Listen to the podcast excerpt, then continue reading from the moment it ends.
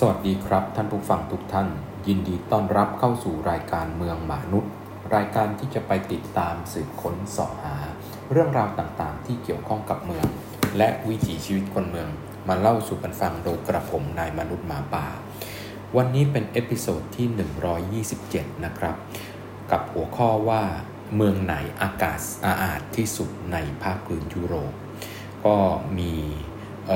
การที่ร่วมกันเป็นภาคีนะครับในภาคพื้นยุโรป 42 เมืองนะครับ ร่วมอยู่ภายใต้ชื่อว่า The Clean Cities Campaign นะครับ เป็นกลุ่มเมืองนะครับ 44 เมืองใหญ่ ๆ ทั่วภาคพื้นยุโรปที่เขาร่วมกันวางนโยบาย แล้วก็ร่วมกันขับเคลื่อนการที่จะทำให้อากาศสะอาดในเมืองของเขานะครับ ซึ่ง ผมไปอ่านเจอในเว็บไซต์ theguardian.com นะครับ เขียนโดยคุณเจมส์แทปเปอร์เมื่อวันที่ 2 กรกฎาคม 2023 นี่เองนะครับ ก็มีการจัดอันดับตรงนี้นะครับ แล้วก็เมืองที่มีอากาศสะอาดที่สุดนะครับ ในภาคพื้นยุโรปนะครับ 42 เมืองที่เขาร่วมกันจัดตัวนี้เนี่ย ก็คือเมืองโคเปนเฮเกนประเทศเดนมาร์กนะครับ เพราะว่า เมืองนี้เนี่ยเป้าหมายของการจัดอันดับตัวนี้ก็คือว่าทำอย่างไรที่จะลดมลภาวะทางอากาศโดยเฉพาะอย่างยิ่งนะครับเขาบอกว่า 23%ของมลภาวะทางอากาศเนี่ยมันเกิดจาก surface transport ก็คืออายานพาหนะรถยนต์นั่นแหละครับรถที่มีเครื่องยนต์ทั้งหลายนะครับ เครื่องยนต์แบบที่ใช้พลังงานฟอสซิลเนี่ย มันก่อให้เกิดปัญหามลภาวะทางอากาศ แล้วก็โคเปนเฮเกนเนี่ย ก็เป็นเมืองที่มีอากาศสะอาดหรือ Clean Cities Campaign Table นะครับอยู่ในอันดับสูงที่สุดในการจัดอันดับครั้งล่าสุดนะครับ เพราะว่าเมืองนี้เนี่ยก็มีการเดินทางหลักด้วยการขี่จักรยานกับระบบขนส่งมวลชน แต่ว่าเมืองที่น่าสนใจเนาะก็คือว่าพบว่าเราอาจจะคิดว่าเมืองในยุโรปตะวันตกนะครับยุโรปตะวันตกก็คือพวกประเทศที่พัฒนาแล้วทั้งหลายของภาคพื้นยุโรปเนี่ยน่าจะมีอากาศสะอาดที่สุด แต่ว่า ผลกลายเป็นว่าเมืองที่ทำคะแนนนะครับ Clean Air Clean Cities แคมเปญเนี่ยได้ดีเนี่ยกลับเป็นเมืองในยุโรปตะวันออกนะครับอย่างเช่นเมืองลูกจานานะครับของสโลวาเนีย แล้วก็เมืองโซเฟียนะครับของเมืองของประเทศบัลแกเรียเนาะสองเมืองนี้เนี่ยมีการที่จะมีคาร์แชร์ริงนะครับแบบที่เป็นรถไฟฟ้า นะก็คือพวกรถเช่านะครับ เอามาจอดไปให้เช่าเนี่ยแต่ว่าเป็นคนเป็นเจ้าของเนาะเอารถมาจอดในเวลาที่ตัวเองไม่ใช้ แล้วก็เน้นที่เป็นรถ EV แล้วก็มีแคมเปญนะครับมีตัวมาตรการที่จะทำให้รถ EV นะครับรถไฟฟ้าเนี่ยหาที่จอดรถง่ายในเมืองทั้งสองเมืองทั้งลูบลิยานาแล้วก็โซเฟียเนี่ยนะครับในเมืองในตัวของ ตัวของประเทศสโลเวเนียเนี่ยเขามีการขับเคลื่อนนะครับ เรียกว่า Slovenian campaign group Focus นะครับเขามุ่งที่จะแก้ปัญหาของการจราจรติดขัด แล้วก็คุณภาพอากาศเขาบอกว่าปัญหาหลักก่อนหน้านี้ที่มีเนี่ยก็คืออคนในตัวของประเทศเขาเนี่ยเดินทางนะครับจากชานเมืองแล้วก็เมืองอื่นๆนะครับที่เป็น ตัวเมืองรอบๆของเมืองหลวงของเขาเนี่ยเข้ามาสู่ตัวเมืองหลวง เหมือนกับกรุงเทพบ้านเรานะครับ ตอนเช้ามีคนเดินทางจากตัวจังหวัดริมณฑลนะโดยรถยนต์ส่วนตัวเข้ามาสู่กรุงเทพเป็นจำนวนมาก แล้วก็เย็นก็เดินทางกลับไปบ้านนะครับ เพราะฉะนั้นเดิมเนี่ยเมืองเขามีปัญหารถติดแล้วก็คุณภาพอากาศมากๆ เขาก็มีเรื่องของอการทำคาร์แชร์ริงนะครับชื่ออวันคาร์แชร์สกีมนะครับค่อนข้างได้รับความนิยมสูงนะในเมืองหลวงของเขานะครับก็คือลุกจาน่าเนี่ยมีจุดจอดนะครับสำหรับรถที่เป็นรถไฟฟ้าให้แบ่งเช่าใช้นะครับถึง 120 จุดจอด แล้วก็ประชาชนเนี่ยไม่จะต้องจองล่วงหน้าครับจะมีรถจอดรอไว้ให้เลย เพราะว่าได้รับความนิยมสูงนะครับ ก็ไม่ไม่ต้องจองล่วงหน้า แล้วก็ไม่ต้องล็อกเวลาว่าต้องคืนเมื่อไหร่ ก็สามารถที่จะเอารถไปใช้ได้เลย เพราะว่ามีจุดจอดมากมาย แล้วก็มีรถเพียงพอต่อการใช้งานนะครับเขาบอกว่าแม้ว่าราคาจะฟังดูสูงนะราคาเช่าเนี่ยแต่ว่ายังไงเนี่ยก็ต้องถูกกว่าการถือครองหรือการซื้อรถยนต์ส่วนตัวมาใช้แน่เนาะเขาบอกว่าถ้าเกิดเช่าในช่วงวันหยุดยาวนะครับวันหยุด 3 วันเนี่ยสุกเสาร์อาทิตย์นะครับ คุณเสียแค่ 100 ยูโรเท่านั้นเองเนาะก็ประมาณ 3,000 บาทก็คือประมาณ 3,000 กว่าบาท3,300อะไรเงี้ยครับ โทษทีครับ3,700 3,800ก็เฉลี่ยวันละพันกว่าบาทนิดๆนะแล้วก็ไม่เสียค่าพลังงานเพราะเป็นรถ EV แล้วสิ่งที่ได้ก็คือได้ free charging station ด้วยก็คือคุณเอาไปชาร์จที่ไหนก็ได้เลยเนาะไม่จำเป็นต้องเสียค่าชาร์จ แล้วก็ไม่จำเป็นต้องเสียค่าน้ำมัน ส่วนเมืองโซเฟียนะครับของประเทศของประเทศบัลแกเรียเนี่ยเเขาได้คะแนนสูงก็เพราะว่าเเมืองเนี่ยได้ทำจัดการnetwork หรือโครงข่ายของรถบัสในเมืองใหม่นะครับ แล้วก็เปลี่ยนรถนะครับเป็นรถไฟฟ้า แล้วก็มี car sharing scheme เช่นเดียวกันนะครับเดิมเนี่ยก่อนที่โซเฟียจะมีค่าคะแนนดีขึ้นนะเดิมเนี่ยเป็นแบบ เมืองที่มีการใช้รถยนต์ส่วนตัวมากๆนะครับ เขามีปัญหาขนาดที่ว่ารถเนี่ยจำจำนวนรถเนี่ยครับ 0.8 คันต่อคน แปลว่าทุกๆหนึ่งคนนะครับ เกือบจะมีรถ 1 คันนะเพราะฉะนั้นผลที่ตามมาก็คือรถติดเป็นจำนวนมาก แล้วก็เมืองเนี่ยเขาพูดถึงก็ว่า คนล้อเลียนว่าเมืองเนี่ยเหมือนกับที่จอดรถทั้งเมืองเนี่ยเป็นที่จอดรถ เพราะฉะนั้นเขาก็ขับเคลื่อนนะครับ การมีคาร์แชร์ริงของเขา ชื่อ Spark Car Sharing นะครับ ซึ่งจอดที่ไหนก็ได้เนาะแล้วก็สามารถที่จะเดินทางได้อย่างสะดวกรวดเร็วกว่ารถยนต์ส่วนตัวนะครับ ได้สิทธิในการมีที่จอดรถ เพราะฉะนั้นสิ่งที่จะเกิดขึ้นก็คือว่าเขาบอกว่าใน 5 ปีนับจากนี้เนี่ยเขาคิดว่าจะเอารถยนต์ออกจากถนนได้เป็นจำนวนมาก แล้วก็จะทั้งมุ่งไปสู่การที่ share mobility ก็คือ การเดินทางแบบแชร์กันเนาะจะเป็น bike sharing e-scooter sharing car sharing และอื่นๆที่จะให้เช่านะครับ แต่ว่ามามองข้างท้ายบ้าง ข้างท้ายคือหมายความว่าอันดับล่างสุดบ้างนะครับ เมืองที่ได้คะแนนต่ำสุดนะครับ ถือว่าเเรื่องของ Clean Clean City เนี่ยไม่ประสบความสำเร็จเลยก็คือกลุ่มเมืองในประเทศอังกฤษและที่ได้ล่างสุดก็คือแมนเชสเตอร์ครับแมนเชสเตอร์เนี่ย มีปัญหามาก ๆ แม้ว่าจะขับเคลื่อนด้วยการมี bike sharing แล้วนะครับ ชื่อว่า Bee Bike นะครับ เหมือนปันปั่นของบ้านเราเขาชื่อว่า Bee Bike เนาะแต่ว่าไม่ประสบความสำเร็จเลย แล้วก็ลองทดสอบดูนะครับ ก็ปรากฏว่าไม่มีคือมีบอกว่ามี service แต่ว่ากดแอปเข้าไปแล้วเนี่ยปรากฏว่าไม่มีรถจักรยานรอ เพราะฉะนั้นก็ต้องใช้แท็กซี่แทนนะ ก็เสียค่าแท็กซี่นะประมาณ 12 ปอนด์แล้วก็ใช้เวลาประมาณ 15 นาที ซึ่งใช้พลังงานฟอสซิลแน่นอนนะครับ เพราะฉะนั้นคุณภาพอากาศก็แย่ลงนะทำให้ Clean City Campaign นะครับได้ประกาศว่าแมนเชสเตอร์เนี่ยเป็นเมืองที่อยู่อันดับท้ายสุดนะครับของ Clean and Green Transport นะใน 42 เมืองที่เขาจัดอันดับ แล้วก็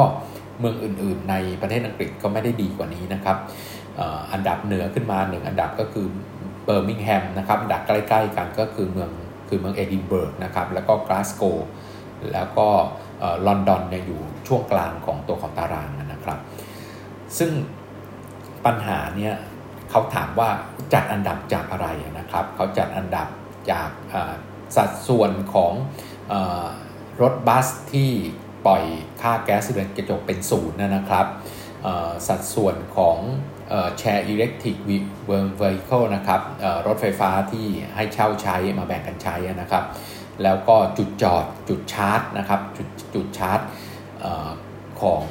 รถไฟฟ้านะครับในพื้นที่สาธารณะ แล้วก็มีจำนวนของ e-scooter กับรถจักรยานให้เช่าเนี่ยมากน้อยแค่ไหนเนาะมันก็สะท้อนให้เห็นว่าเมืองเหล่านี้เนี่ยครับได้พยายามผลักดัน ให้เกิด zero emission หรือการปล่อยก๊าซเรือนกระจกเป็นศูนย์เท่าไหร่ ซึ่งตัวเลขของเมืองแมนเชสเตอร์เขาพูดถึงภาคมหานครแมนเชสเตอร์นะครับ ซึ่งรวมถึงเมืองรอบๆ อย่างซอลฟอร์ดอะไรอย่างนี้ด้วยเนี่ยก็เพราะว่าสัดส่วนของยานพาหนะที่เมืองจะต้องไปพัฒนานะทั้งรถบัสนะครับจุดจุดชาร์จ รถไฟฟ้าเนาะจำนวนรถ car sharing เนาะ การแชร์จักรยาน แล้วก็แชร์ e-scooter เนี่ยทำได้ไม่ดีเลยเนาะอย่างเช่น รถไฟฟ้าที่เป็นรถบัสนะครับรถรถบัสที่ใช้พลังงานไฟฟ้าเนี่ยทั้งทั้งหมดนะครับมีแค่ 35 คัน จากรถบัสทั้งหมด 2,141 คันเท่านั้นเองนะครับ แล้วก็มี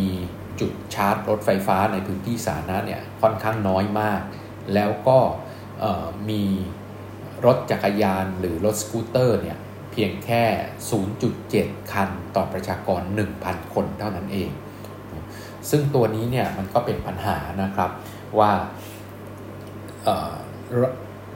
รัฐบาลของเมืองแมนเชสเตอร์เนี่ยได้สะท้อนว่าได้ลงทุนพวกนี้น้อยมากๆ เพราะว่าแน่นอนรถบัสลงทุนโดยรัฐนะครับ หรือขับเคลื่อนโดยรัฐอยู่แล้วเนาะจุดชาร์จต่างๆ รัฐก็เป็นคนจัดการนะครับ การสนับสนุนให้มี bike sharing หรือว่า scooter sharing เนี่ยก็ไม่เกิดเท่าไหร่นะครับ ซึ่งตัวนี้เนี่ยก็มีการขับเคลื่อนนะครับ อย่างเช่นซอลฟอร์ดนะครับ ซึ่งเป็นหนึ่งในพื้นที่เมืองที่เป็นเมืองเล็กนะครับ อยู่ใน Greater Manchester City นะครับ ก็มีการทดสอบทดลอง e-scooter นะครับ เป็นหนึ่งใน 50 เมืองของออประเทศอังกฤษนะครับ ที่ที่มีการทดสอบตรงนี้มีเรื่องของเอา สกูตเตอร์ที่จำกัดความเร็วนะครับ ไม่ให้วิ่งเร็วจนเกินไป แล้วก็ให้ภาคเอกชนเข้ามาลงทุนนะครับ ให้เปิดให้ประชาชนมาใช้บริการให้เช่าไปใช้ได้นะครับ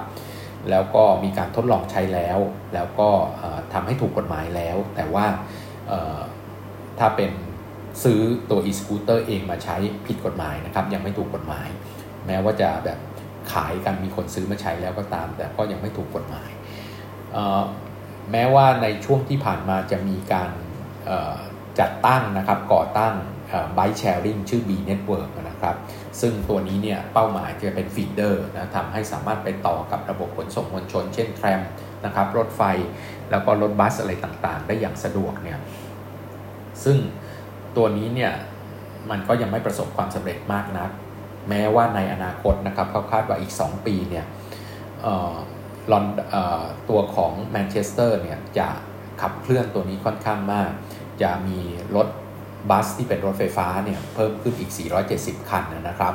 แล้วก็จะมีการลงทุนถึง 25 ล้านปอนด์นะครับ กับการที่จะสร้างจุดชาร์จรถไฟฟ้าเพิ่มมากขึ้น แต่ย้อนกลับไปดูตัวเลขนะครับ รถบัสที่วิ่งอยู่ในแมนเชสเตอร์ Greater Manchester คือภาคมหานครแมนเชสเตอร์ทั้งหมดเนี่ยมีประมาณ 2,100 คัน ตอนนี้มีรถไฟฟ้าอยู่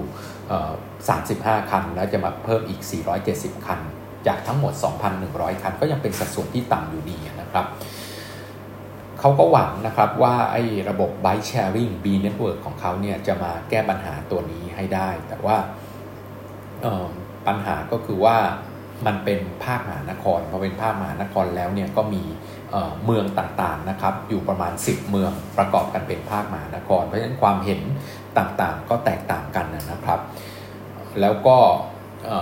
การดูแลบำรุงรักษาเนาะ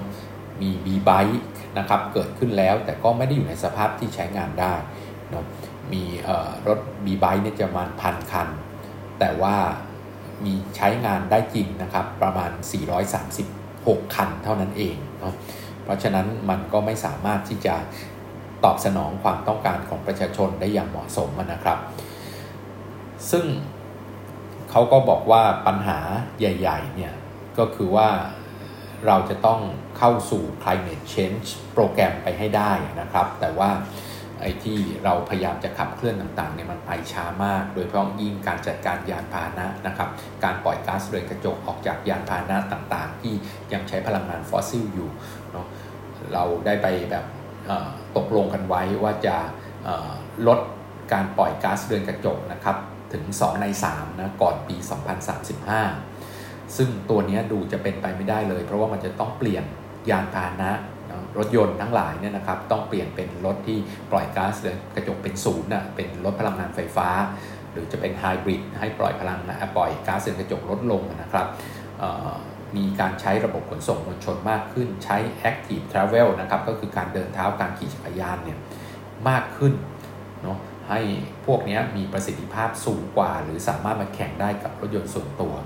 แต่ว่าเขาก็ไปสืบค้นนะครับว่าไอ้ปัญหาของความความไม่ประสบความสำเร็จของเมืองต่างๆ ในประเทศอังกฤษเนี่ยในการที่จะทำให้เกิด Clean City Campaign ขึ้นมาได้เนี่ยมันเกิดอะไรขึ้นเขาบอกว่าจริงๆ แล้วเนี่ยเทคโนโลยีต่างๆเนาะมันไปไกลมากแล้วล่ะ แล้วก็ประเทศอังกฤษก็เป็นต้นทางของการคิดค้นเรื่องของเทคโนโลยีนะครับและการรับมือกับตัว climate change แต่ปัญหาหลักๆก็คือกฎหมายนะครับเรียกว่า transport bill เนี่ยกฎหมายเกี่ยวข้องกับเรื่องของ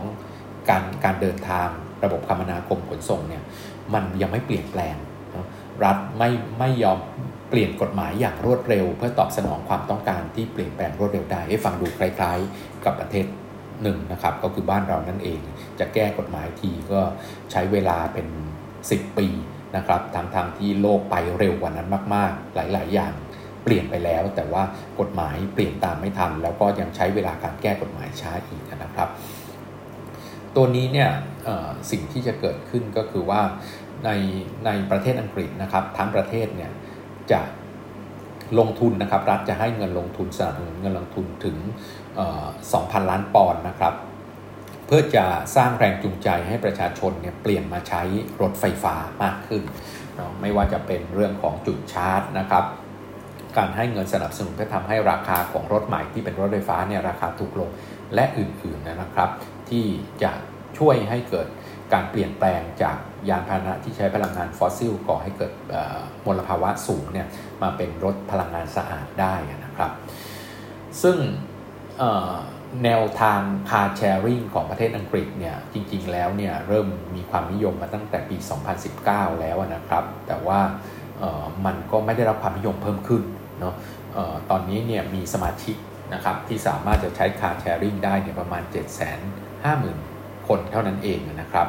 แล้วตัวนี้เนี่ยก็ทำให้ไอ้ share transport ต่างๆเนี่ยมันไม่เกิด